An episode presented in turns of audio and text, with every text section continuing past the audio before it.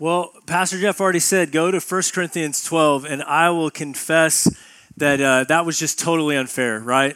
Just totally unfair. You guys all have to wait, so it was unfair to you. You have to wait for this big announcement, and uh, and then it's unfair to me now. I, you guys are just going to kind of twiddle your thumbs and try to pass the time or hurry me up, right?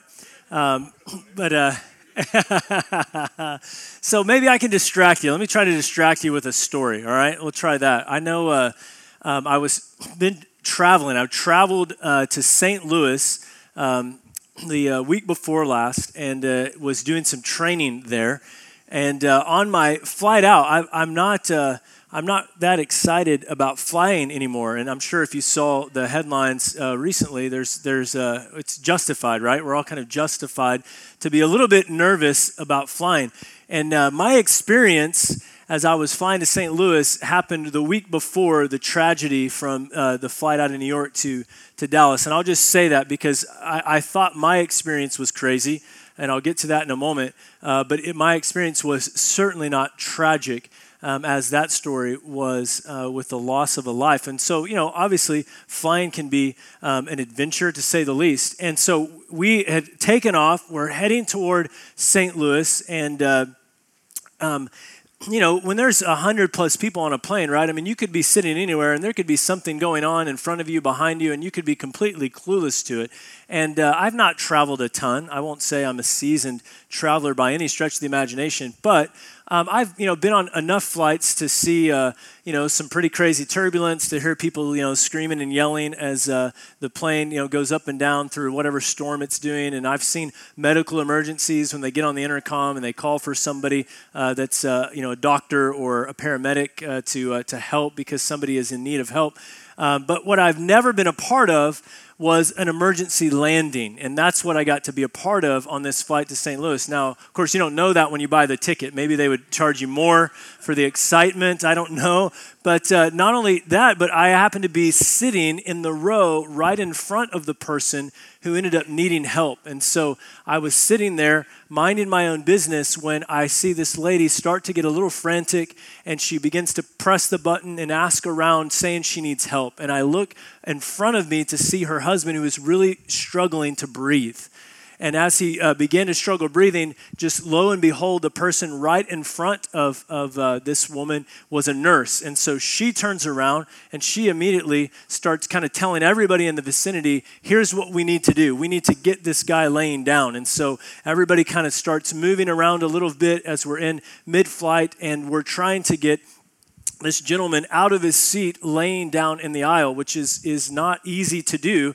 Um, as you know, it's just hard to even get down an aisle, much less find a seat in a plane anymore. And yet, we're trying to get this guy out of his seat and prostrate in an aisle. And uh, while all of that was happening, it's happening right in front of me. And I quickly realized I need to get out of the way.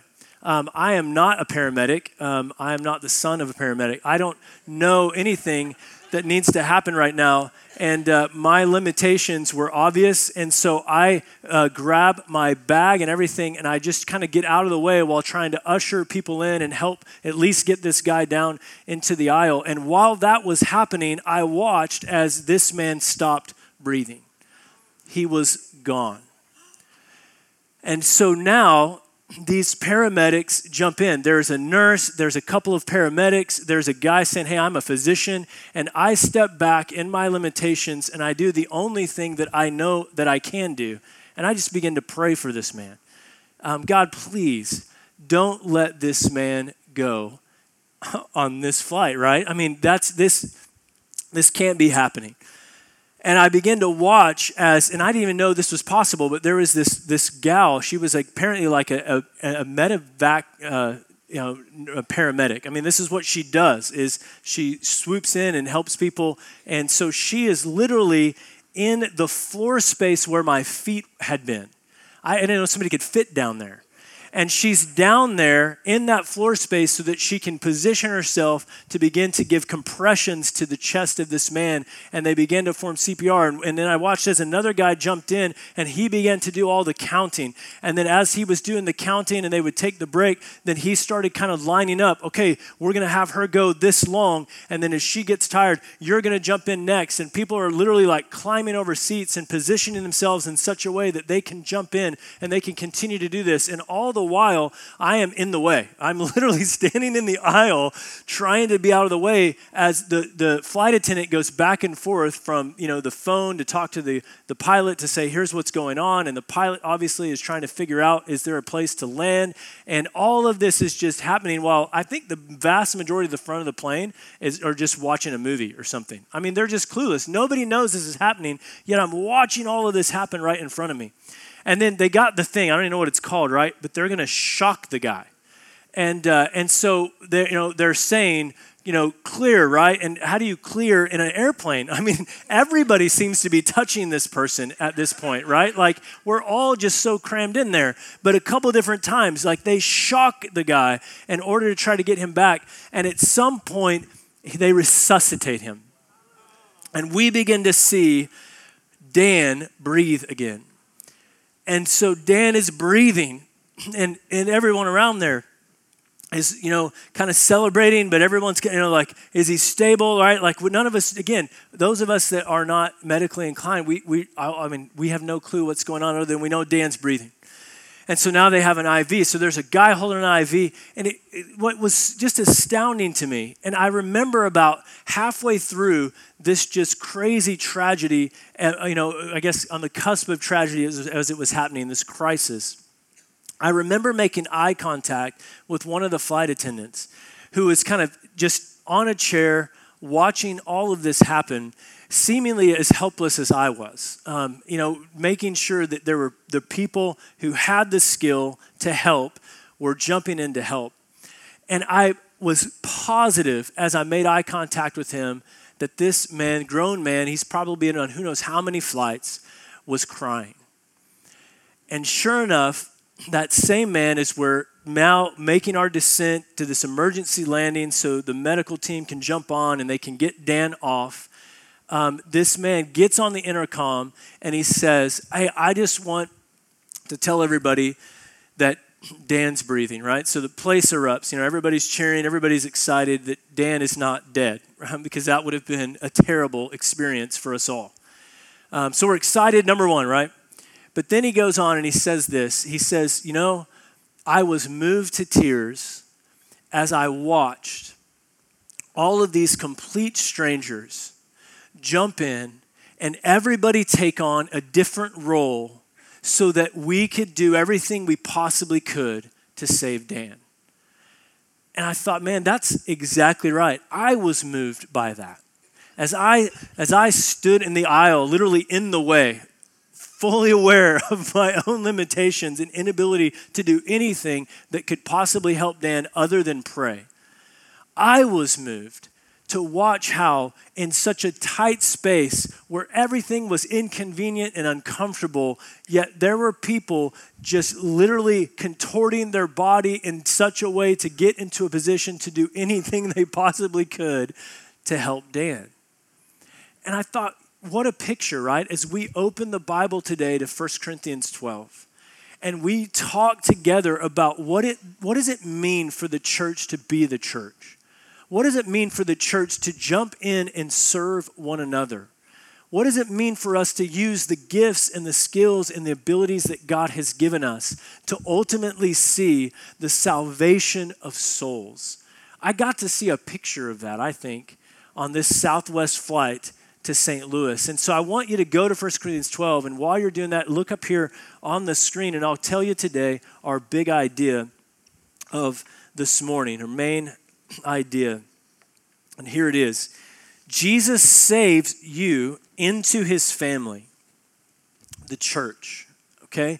The church is a family. Jesus makes us family. I hope that you understand that. That this isn't merely an organization, though it is that. Um, and this isn't merely an institution, though, as much as the church would like to avoid it, we are that. But it's not merely those things, and it's not merely an event that happens on Sunday. Um, though we do gather on Sunday. And it's not merely something that happens during the week in community, though we gather in community groups during the week. We've covered those things the last couple of weeks. But Jesus saves us into a family, sons and daughters of God, brothers and sisters in Christ. We are a family. That's what the church is. Jesus saves us into a family. So every believer needs the church. And the church needs every believer. Uh, there, there's, there's no exceptions to that. We're a family, and so every family member is needed, and every family member needs the church. So every believer needs the church. The church needs every believer. And Jesus calls the church to love one another as he is loved through service and sacrifice. Now that's a big main idea, but what we're going to see is how simply how simply the apostle Paul in writing to the Corinthian church, the family of Jesus in the city of Corinth, how Paul really teases out that main idea in this section, okay? And so let's jump in together. I'm going to start in verse 4. And as I start in verse 4, I, I want you to see just how right away each member of the family is gifted for each other. Uh, now, there are varieties of gifts, but the same Spirit. And there are varieties of service, but the same Lord. And there are varieties of activities, but it is the same God who empowers them all and everyone. To each is given the manifestation of the Spirit for the common good. Now, right off the bat, I want you to see how the triune God, God the Father, God the Son, God the Holy Spirit, is present and active in the context of the church family. It is through the Spirit that He is gifting the church, Paul just told us. And it is through Jesus that we are given opportunities to participate in serving the church. There are ministries for us to participate in. And it is through the Father that the gifts we exercise in the services that we, or opportunities that we're given, that God determines for us what the outcome or the activities or the effects of those ministries are going to be. It's kind of crazy, right, to wrap our mind around just how involved and active God Himself is in the community, the family that is the church. But that's exactly what Paul just told us. He made sure we understood this isn't, uh, you know, a, a, a, passing thought. This isn't something where God just saves us and then kind of throws us or dumps us into, you know, a group or a club. No, this is a family, and He is active. He is present, and He is gifting each member. He is providing the opportunities for each member. He is even determining what the effect and outcome is as each member exercises those gifts and the opportunities that He's given. That's mind boggling, right? To think of a good, the goodness of the Father to be so present and active in the context of the church.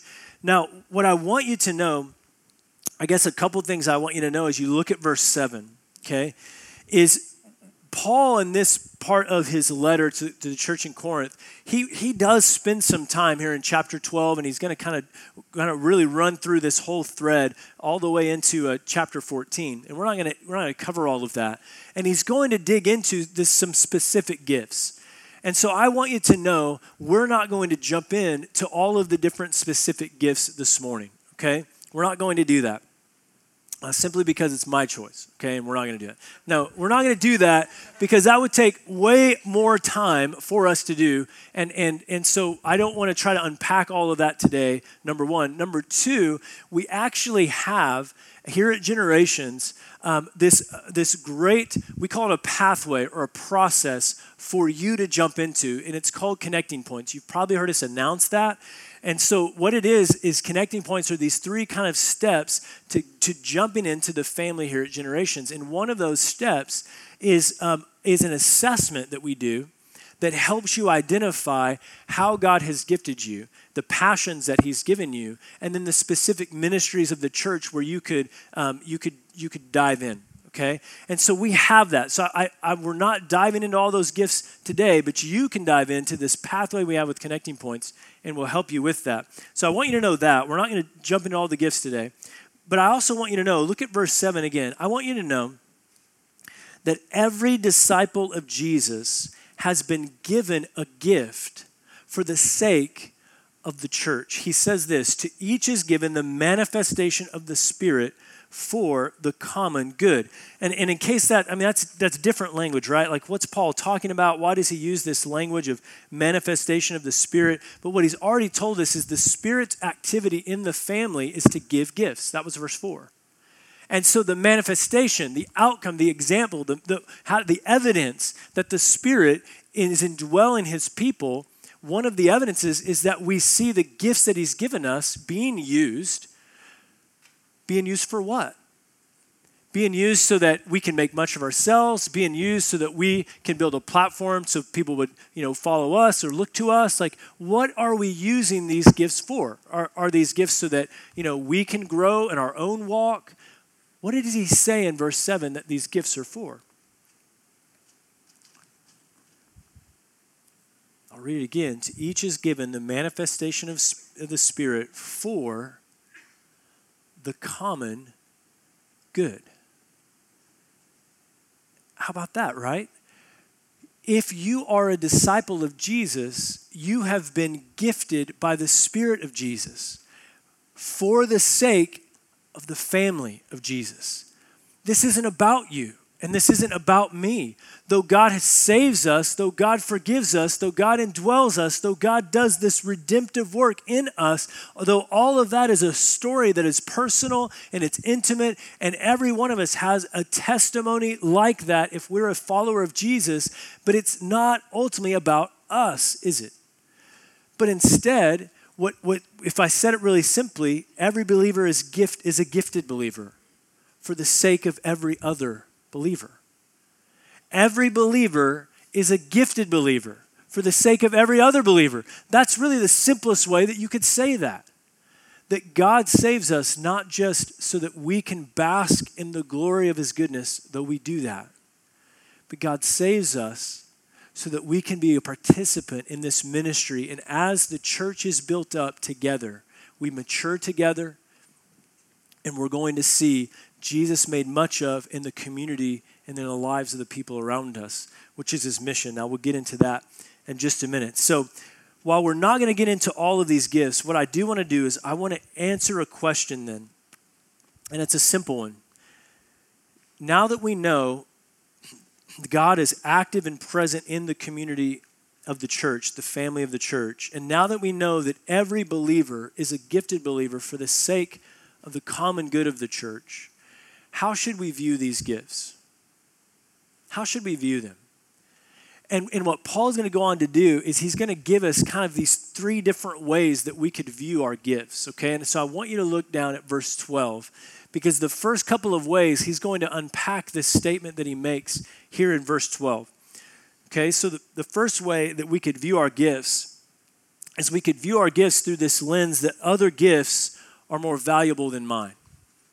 And so here's what he says For just as the body is one, verse 12, and has many members, and all the members of one body, though many are one body, so it is with Christ.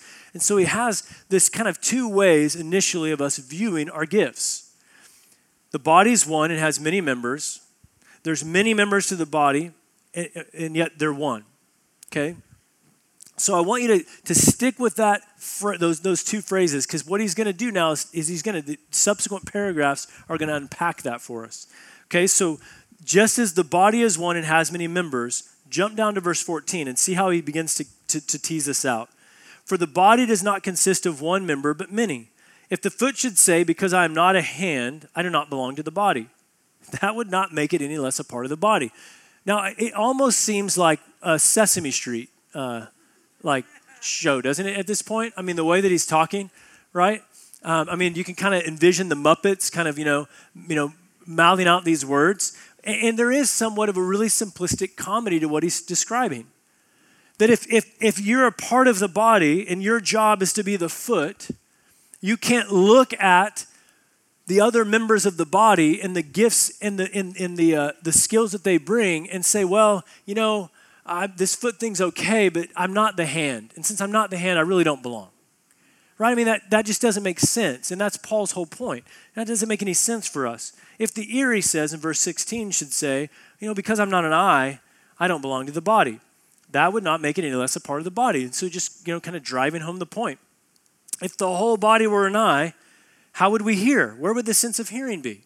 If the whole body were an ear, where would the sense of smell be? How would we smell? But as it is, verse 18, God arranged the members in the body, each one of them, as He chose. So again, this is God's doing. God is the one who's active and present in the life of His people, gifting them, providing the opportunities, determining the outcomes. That's what we already know.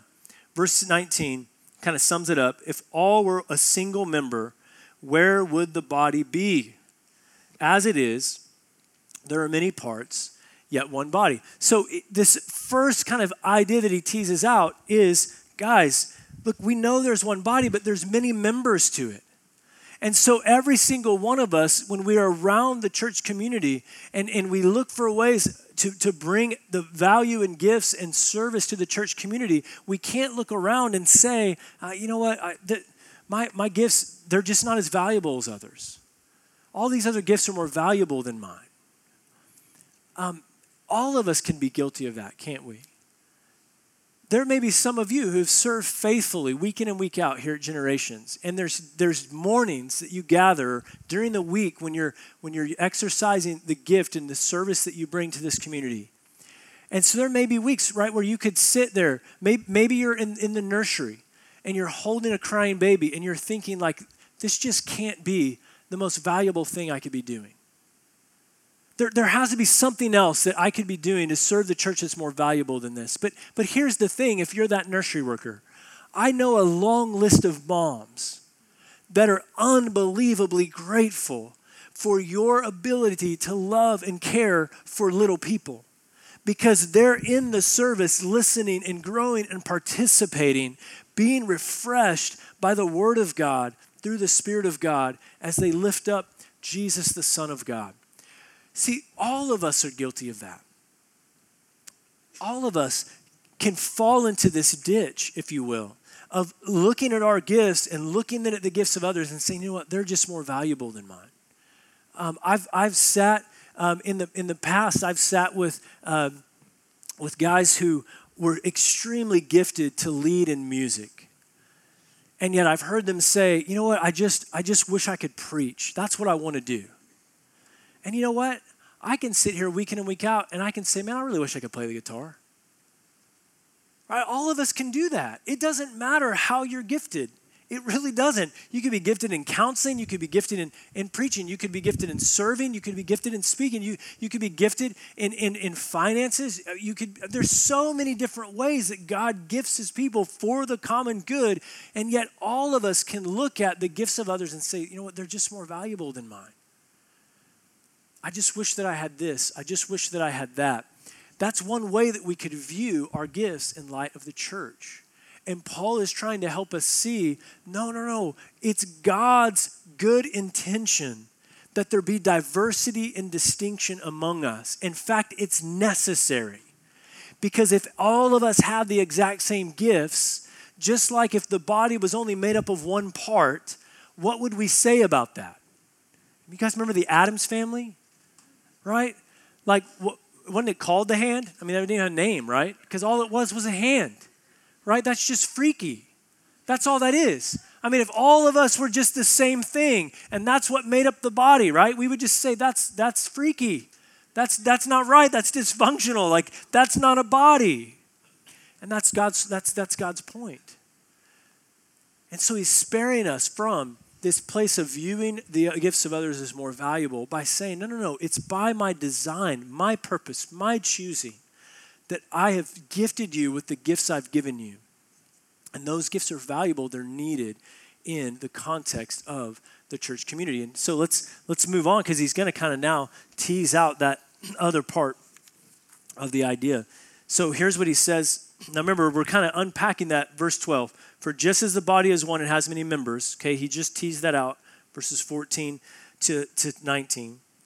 Now, all the members of the body, though many, are one body. Okay, so now he's going to tease that out. So look, verse 20. As it is, there are many parts but one body. The eye cannot say to the hand, I have no need of you. Nor again, the head cannot say to the feet, I have no need of you. On the contrary, the parts of the body that seem to be weaker are indispensable. I love, I love just the strength of these words. They're indispensable. And on those parts of the body that we think less honorable, we, we actually bestow greater honor. And our unpresentable parts are treated with greater modesty, which our more presentable parts do not require. But God has so composed the body, giving greater honor to the part that lacked it, that there may be no division in the body, but that the members may be Uh, that the members may have the same care for one another. For if one member suffers, all suffer together. If one member is honored, all rejoice together. And so now what's what's what's Paul going at here?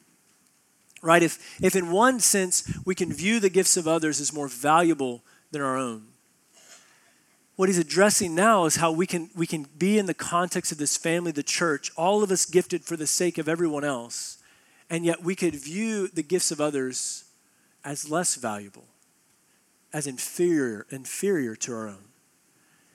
And, and Paul said, hey, the, the, maybe there's a ditch on this side. We got a ditch on the other side. We can, all of us can fall into this trap. We can view things this way, and it's not right for us to view them this way. And so he uses all of this language. Again, it's not as much a Sesame Street thing now, right?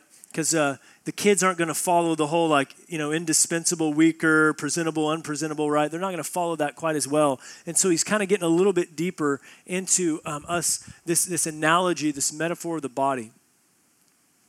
Um, I remember uh, when I turned 17. Um, I don't know if any of you guys can recall your 17th birthday. Um, but uh, you know that's getting you know further and further away from me now, and uh, and yet most of us could maybe recall our 16th birthday. I mean, that's probably when you got a driver's license or something like that, right? That's a big one. Or you know when you turn 18 and and you can vote. I mean, not that that's really the issue. It's usually probably right. You can smoke. That was maybe what some of you are excited about. But you can vote. Um, that's supposedly the big thing. You're an adult now at 18.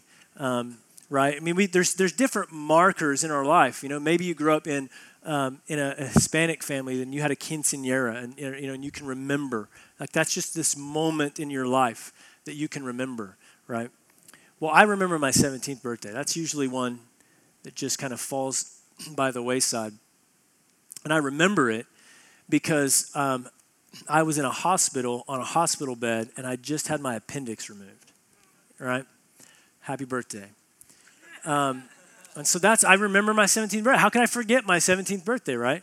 I, I remember the day before, I was down with friends. We're outside, you know, playing some sand volleyball, active, energy, youth, right? All those good things that, you know, uh, that we, we nostalgically look back on. I, I remember all of that. I remember, you know, eating probably an absurd amount of pizza and not even, you know, not just, not even making a dent, you know, and, you know, I do that now and I can't sleep.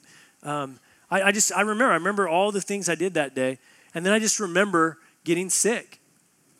I, I remember thinking, man, did I eat something funny? Like, what, why do I feel this way? And, and I remember being in just pain, excruciating pain, wondering what was wrong with this pizza. And I was like downing antacids. I remember this day. I mean, I was just thinking, there's got to be something that would take away this pain. And I was at a friend's house like 30 minutes away from where I lived. And so I get in my car and just make this painful drive, um, you know, back to my house. And, uh, and I remember I just went to bed.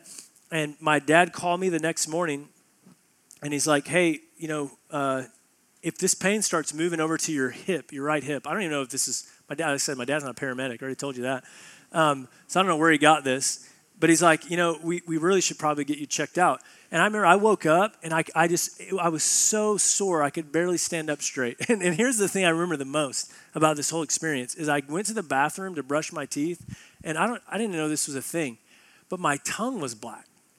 And I guess from all the antacids, anybody, anybody ever down that many antacids that your tongue turned black? But I remember my tongue was, I mean, I thought I was dying. I was a 17 year old kid, like freaking out. My tongue's black. Like, what's going on? I can't stand up straight. I'm in pain. I'll never forget my 17th birthday. Because here I was, a young man, plenty of strength, plenty of energy, right? Invincible. And I don't know if you guys have ever seen an appendix, right? Like, we don't usually sport those things, right? Like, we don't usually show that off, okay? Nobody wears a tank top so that their appendix shows, right? Like, I don't know if anybody's ever got a, a tattoo of an appendix, right? We don't celebrate the appendix, but this small little thing was wrecking me. like, this small piece of my body was completely just wrecking the rest of my body. That's Paul's point here. Hey, like when one of us suffers, we all suffer. And when one of us is honored, we all rejoice in that. Because those, those parts of the body that maybe you think are less valuable than, than you, those parts of the body that you, you give less honor to, it's actually those parts of the body that God has determined in His wisdom to make indispensable to us. And that's so true, isn't it? That's so true. Generations, just think about when we gather here on a Sunday. Um, I, I, uh, I, didn't even ask for permission um, to, to say this because I know he probably wouldn't have given it to me. But, right, the setup and teardown team, Casey does an amazing job leading the setup and teardown team, right? And there's usually, yeah, you, we can say, great job with that, because he does. He does, does an amazing job with that. And there's typically not a long line of people saying, I want to sign up to do that. I want to show up early and I want to just push and move some things around. And that's what I want to do, right? That, that's, there's typically not a long line for that. But if the rest of us showed up to gather and exalt the name of Jesus and participate in communion and, and, and experience the, just the blessing that we've already talked about that is generation worshiping together, and the setup team didn't come, right? It impacts all of us, doesn't it? All of us are impacted by that. See, That's Paul's whole point. However, God has gifted you, we can't look at the gifts of, of others and say, you know, these are just more valuable than mine. But we also can't look at the gifts of others, the service of others, and say, you know what, they're not as valuable as mine. Because everyone is gifted in the church for everyone else. We're all needed. That's the wisdom of God. And so God's done this, as it says here in verses 20 down to 26. He's done this in his wisdom for a couple of different reasons, hasn't he? He's composed the body this way so that there isn't division. There shouldn't be division. I need you and you need me. We need one another in the diversity and distinction of gifts. Instead of division, it's to promote care for one another. I mean, that's what this is. That's what this is. And so just this morning, I can walk. My Meg's out of town uh, with Kate, my daughter. And so I've got the four boys. I, I couldn't do this without Gen Kids this morning. I couldn't. If I had my four boys sitting over here where they normally sit, I would be so stinking distracted this entire time because they can't sit still. And at some point, they're going to be jumping around the chairs. And I'm going to hear every one of those chairs, right? When you get up, just blah, blah, blah, you know, do that thing that it does. And it's just, um, it's going to drive me insane. And I couldn't do it. And so I'm walking over, right? And I'm going to check my kids into Gen Kids. And I'm grateful for those who love and serve and disciple our little people.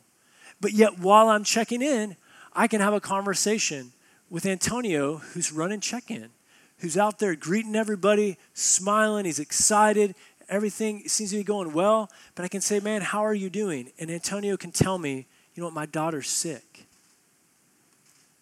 And so we stop and we pray. Guys, we need one another. Do you see that, generations? We need one another.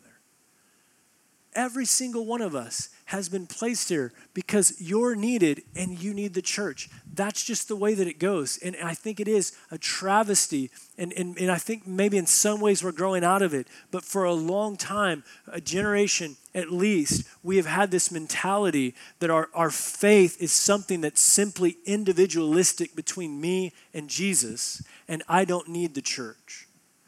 And if that's the thinking that you have, you are just grossly misunderstanding the salvation of God and the blessing that He gives us in the community of His people. We need one another.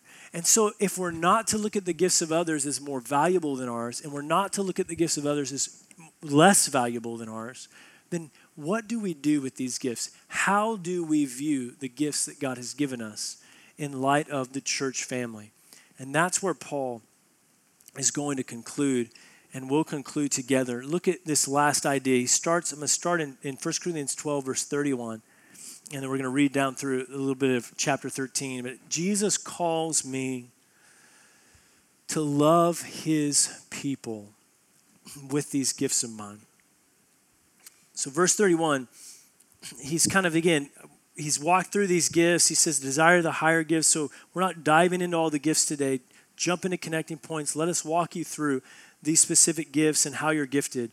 But look at how he closes this um, this little diatribe that he's made on us all being gifted and how we view him. He says, And I will still show you a more excellent way. And so when we get to 1 Corinthians 13, right, you guys, where, where do you hear 1 Corinthians 13? You tell me. Weddings, right? Right? as if the Apostle Paul was writing to the church of Corinth, who had needed to hear all these different words that he had to say, you know, specifically around the gifts and how they were using the gifts and all the different division that was amongst them, and him trying to help them see No, no, no, no. The gifts, every one of you is gifted. You all need each other. There shouldn't be division. You should be caring for each other. And then he just all of a sudden was like, you know what the church really needs? They need some verses for a wedding. Right? I mean, that's, that's not what he was doing here. That's not what he's doing. It actually flows one thing into the other. That's what he's doing with 1 Corinthians 13. Is he's now showing us a more excellent way. We can't view our gifts as, as, as less valuable. We can't view our gifts as more valuable. How should we view these gifts? What should we do with these gifts? And he says, Let me show you. There, there is a more excellent way for us to go about this. Let me show you what it looks like. And then he jumps in and he says, If I speak with the tongues of men and of angels, but I have not love, I'm a noisy gong or a clanging cymbal. Did you catch what he's saying? You know what? I could have all the speaking gifts in the world. I could speak in ways that would move people. I mean, I could speak in some angelic language for crying out loud. But if I don't have love, I'm just making noise. That's all it is. I'm just making noise. And he goes on, he says, and if I have prophetic powers and understand all mystery and all knowledge, and if I have all faith so as to remove mountains, that sounds amazing, doesn't it? Like, I want to run that team, right? Casey, you and I would have a long list of people ready to jump into our team if we had all prophetic powers and knowledge and faith that was moving mountains around, right? But Paul says, look, you could have all that. And what is he going to say? But have not love? And what is it? It's nothing. Could be the most gifted person in the world. You could have the most amazing gifts in the world. You, you, you, could, you, could, you could literally move the earth with the faith and a gift of faith that God's given you. But if you don't love, just like those speaking is a noisy cymbal, those exercising these powerful gifts really have nothing. And then look what he says, verse 3 and if I give away all that I have, and if I deliver up my body to be burned, I mean, we're talking passion here.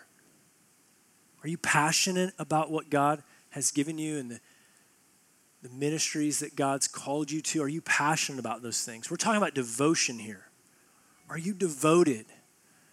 Are you devoted to the point that you would literally give the possessions of your life away in order to follow Jesus and the calling that He's given you? Are you passionate about it? Are you devoted to it? Are you convicted in what God has called you to and gifted you to do? Would you go to the point of your body being burned? I mean, guys, this is an amazing resume that he's stacking up here devotion, conviction, passion but what does he say? You could have all of that, but have not love, and you have gained nothing. Those are really powerful words, aren't they?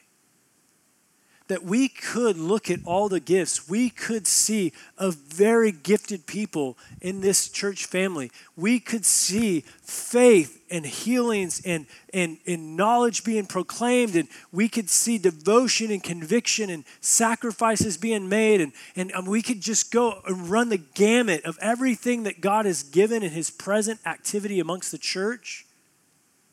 But if we don't love one another, it all is for nothing. And why is that? Why would Paul go to that great of a length to, to, to help the church understand that they are gifted and to help them begin to grasp the specific gifts they've been given? And then to instruct them in how they can use those gifts, all of them being needed for one another, so that the church could grow and not be divided, but ultimately care for one another. Why would he go through all of this instruction to get to the end of it and say, but you know what really matters is you need to love each other?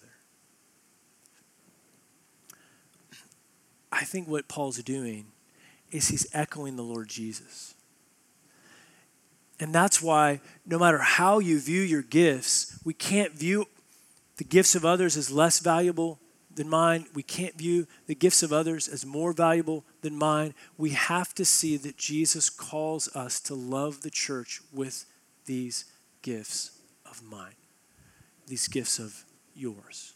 We have to see that because that's really what Jesus has done for us. And I'll put just a couple verses up here on the screen in closing because I want you to see how Paul is just echoing the words of the Lord Jesus in the context of his family.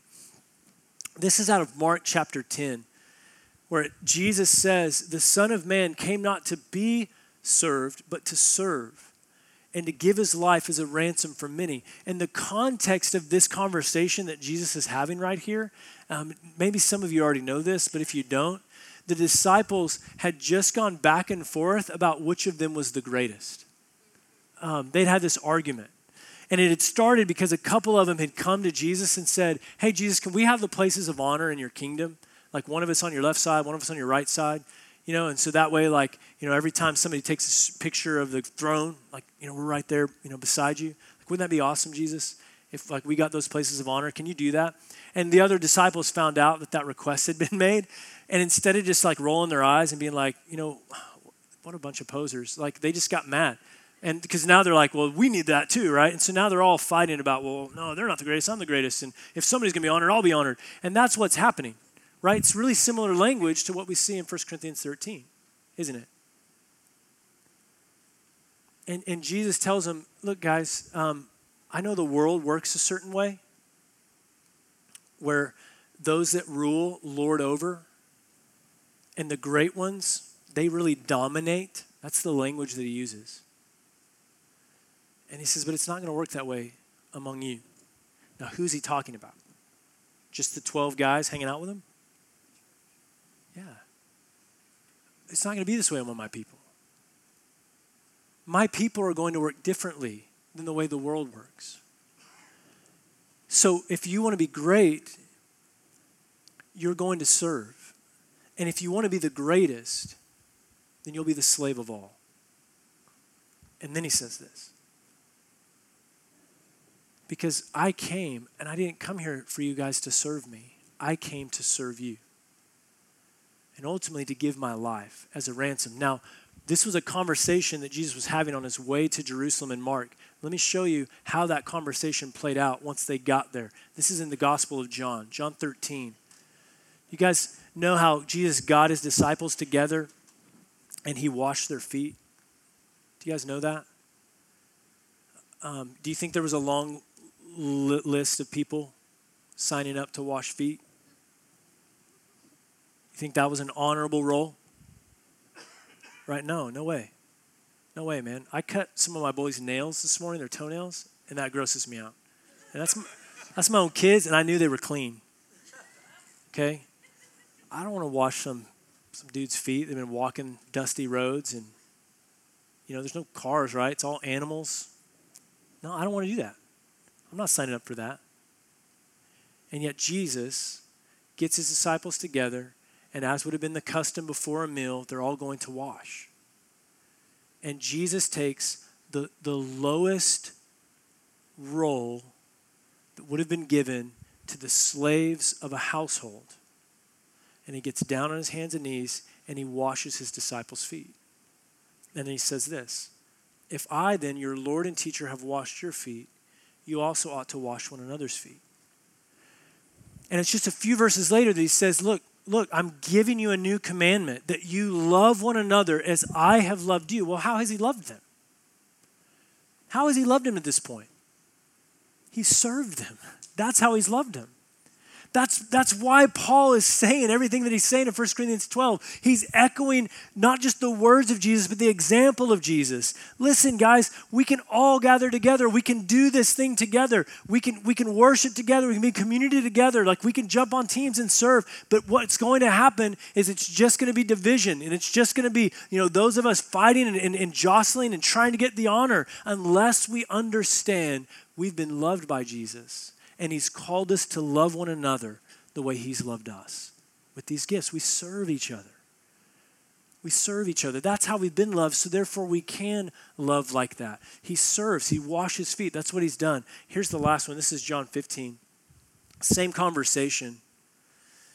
But Jesus says to them again, He echoes, A new commandment I give you that you love one another. Greater love has no one than this, that one lay down his life for his friends.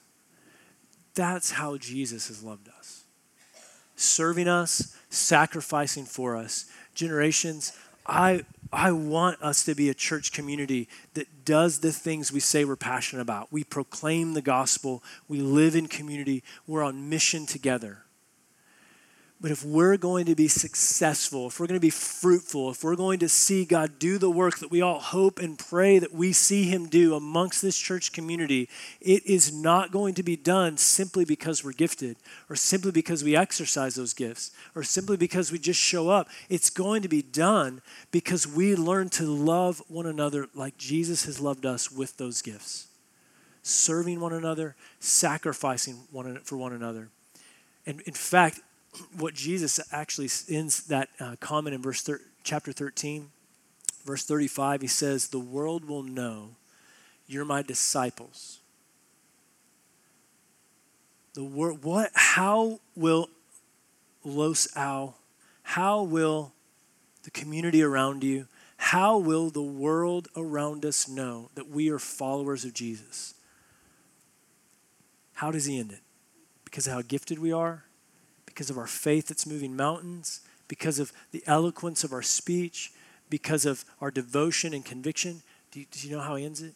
The world will know you're my disciples by your love for one another. So let's let's learn generations to love one another as Jesus has loved us, serving and sacrificing with these gifts he's given us. Let's pray together, and then Pastor Jeff's going to walk us through our time of response. Heavenly Father, we are so thankful for the opportunity you've given us today to open up your word and be reminded that you love us. And you love us in that you are present here with us. You do not abandon us as orphans, but when you adopt us as sons and daughters, you engage with us. You are present with us. You, you are active and intimate and near to us. Father, thank you for that. And not only are you here, but you give to us. You bless us. You fill us with your spirit. You give gifts to us through that spirit. You, you provide opportunities for us to use those gifts for the church family around us to grow. And, and yet they're doing the same. And so we're growing together with them. And Father, it's just an amazing picture of how the church is, is a body, your body. And so we thank you, Father, for this picture that you've given us. And we pray that we, at generations, that we would be that kind of church, not valuing the gifts of others more, not um, valuing the gifts of others less, but instead just looking for ways to love each other, serving and sacrificing with these gifts you've given us. Father, make us that kind of church that we could see not only us growing, but we could see the world around us looking to Jesus because you've saved us and changed us. In Jesus' name we pray. Amen.